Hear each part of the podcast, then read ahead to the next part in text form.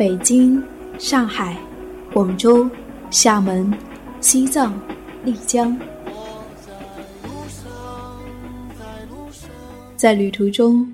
你遇见了谁？你看见了怎样的风景？你是否发现角落里的那抹阳光呢？ FM14649 旅行日记，用心记录生命的美好，听见我自由放声唱，和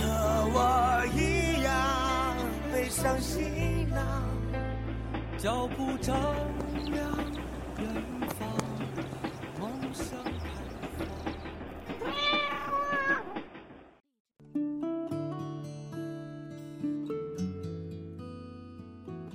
嗨，亲爱的耳朵，我是夏意，夏天的夏，回忆的忆，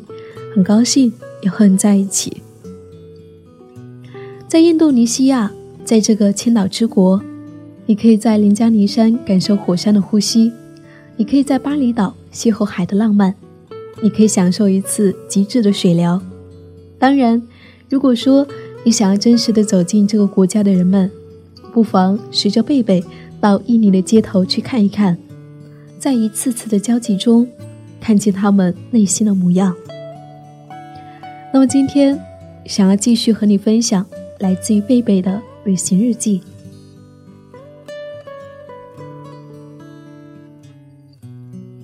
在雅加达的时候，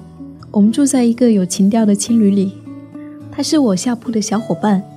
光着膀子，露出一身漂亮的纹身。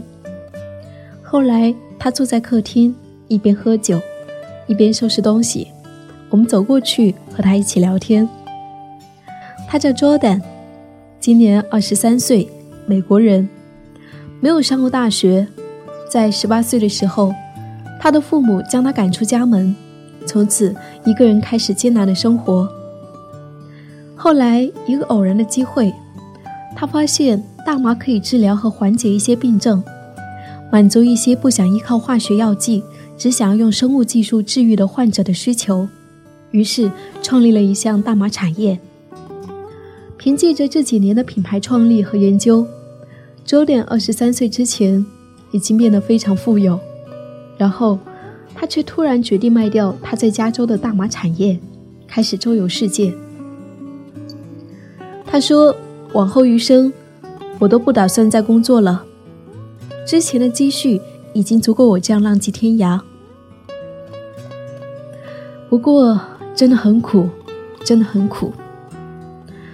讲故事的时候，他坐在地上，拿着酒瓶，一直重复着这一句话。他有点醉了，明明还很年轻，却已经带着一种郁尽沧桑的忧伤。没有办法想象，在我们还懵懵懂懂的18岁，他是怎样一步一步走过来的，是怎样熬过人生的艰难，打拼积累财富，然后又毅然放下一切的。我们能够听懂他的故事，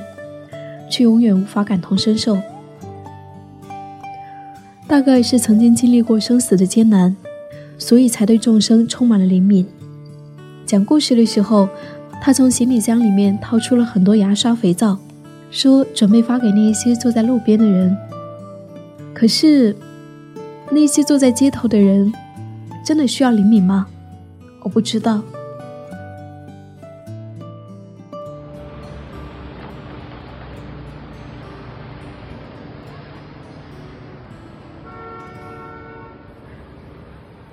后来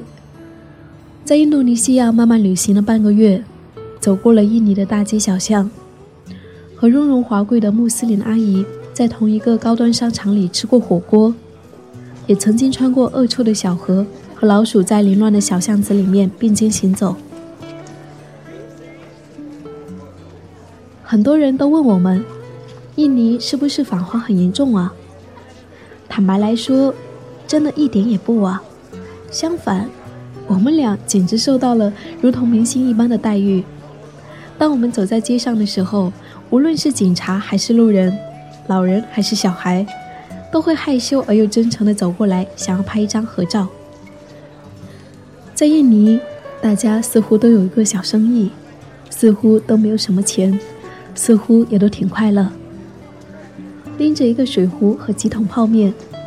一群人在马路边上随意一坐，也算是一桩生意，也不招揽，就坐在那里，看着人来人往，等着生意上门。有一天，我和悄悄都走了很久，还是没有找到吃的，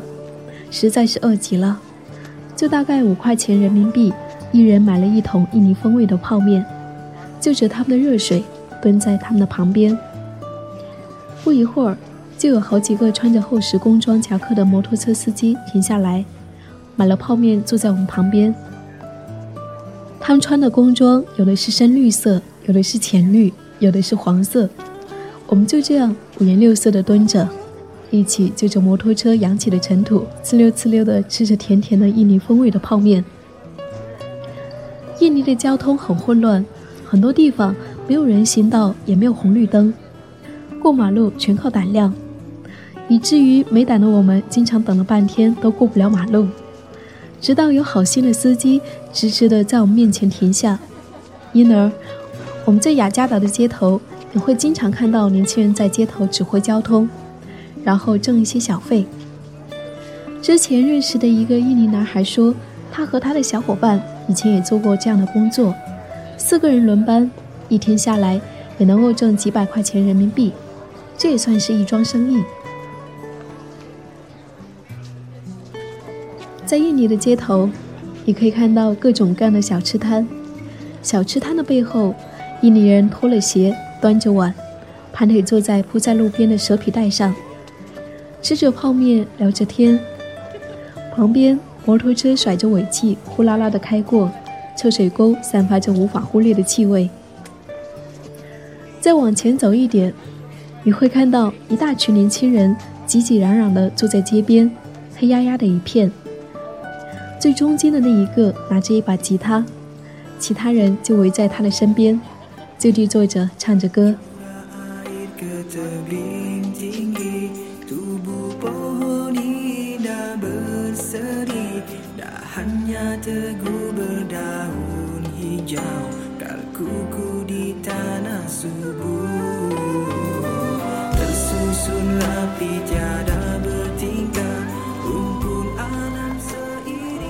有一天晚上，我们2个像其他印尼人一样盘腿坐在街边的蛇皮袋上吃东西。一个年轻人从旁边的墙角跳了下来，走到我们身边，递过来一个用印尼纸币叠的爱心。作为交换，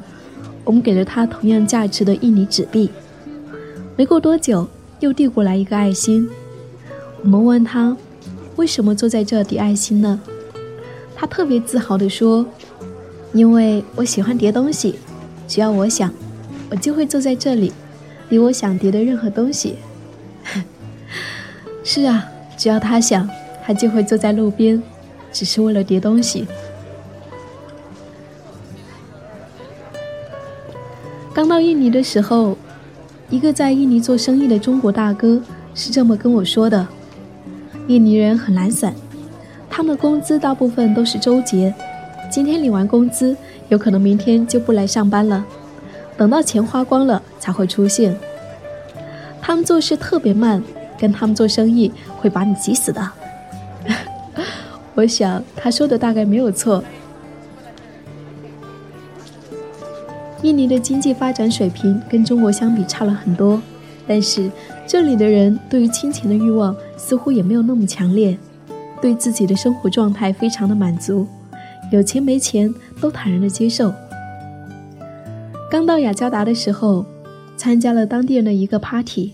其中一个男生加了我的闺蜜悄悄的联系方式。第2天，他主动给悄悄发消息说，可以一起去周围转转，随即又加了一句，可是我没有钱，你打车来我家接我吧，这样我可以带你去一些有趣的地方。悄悄就笑了，发信息过去说，那我们还是不要逛了，这样啊可以给你省点钱。再过了几天，那个男孩又发信息过来说，刚刚我姐姐给了我一点钱，我们可以碰面一起玩了。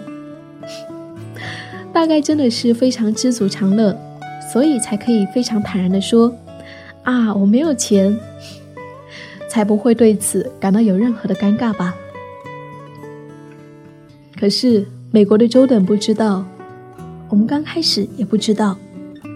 长久以来我们的世界观和价值观督促着我们去追求的生活方式和他们的不同，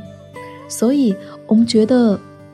没有以我们这样的生活方式生活的人们是需要帮助和怜悯的。直到我们站在印尼的街头，看着那些躺着坐着的悠闲的人们，才意识到，哦，原来生活并没有那么极端。有人在简陋的生活里面自得其乐，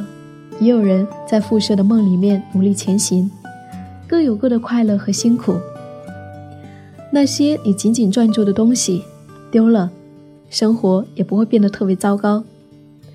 我们希望睡觉能够有蚕丝被，但是如果暂时只有一个木板，也别难过。只要你想，每一种生活你都可以快乐的心安理得。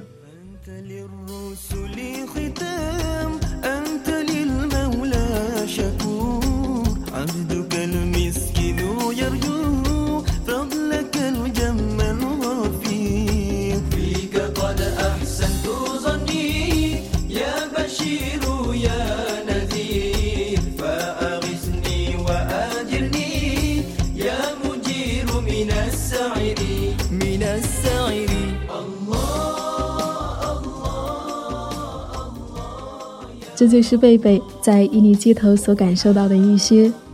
可能在印尼这个国家，他们的经济发展水平没有我们中国的那么高，也许他们的物质生活比较贫瘠，但是他们的快乐却一样不少。我是夏意，夏天的夏，回忆的忆。谢谢这一期节目有你相伴，谢谢我们今天分享的旅人贝贝。如果你想看到更多他的东南亚旅行日记，可以在公众号搜索/青年。如果你想找到我和大家分享你的旅行日记，可以在微信公众号找到我 NJ 夏意，大写的 NJ， 夏天的夏，回忆的忆。好啦，旅行日记用心记录生命的美好，我们下一期见。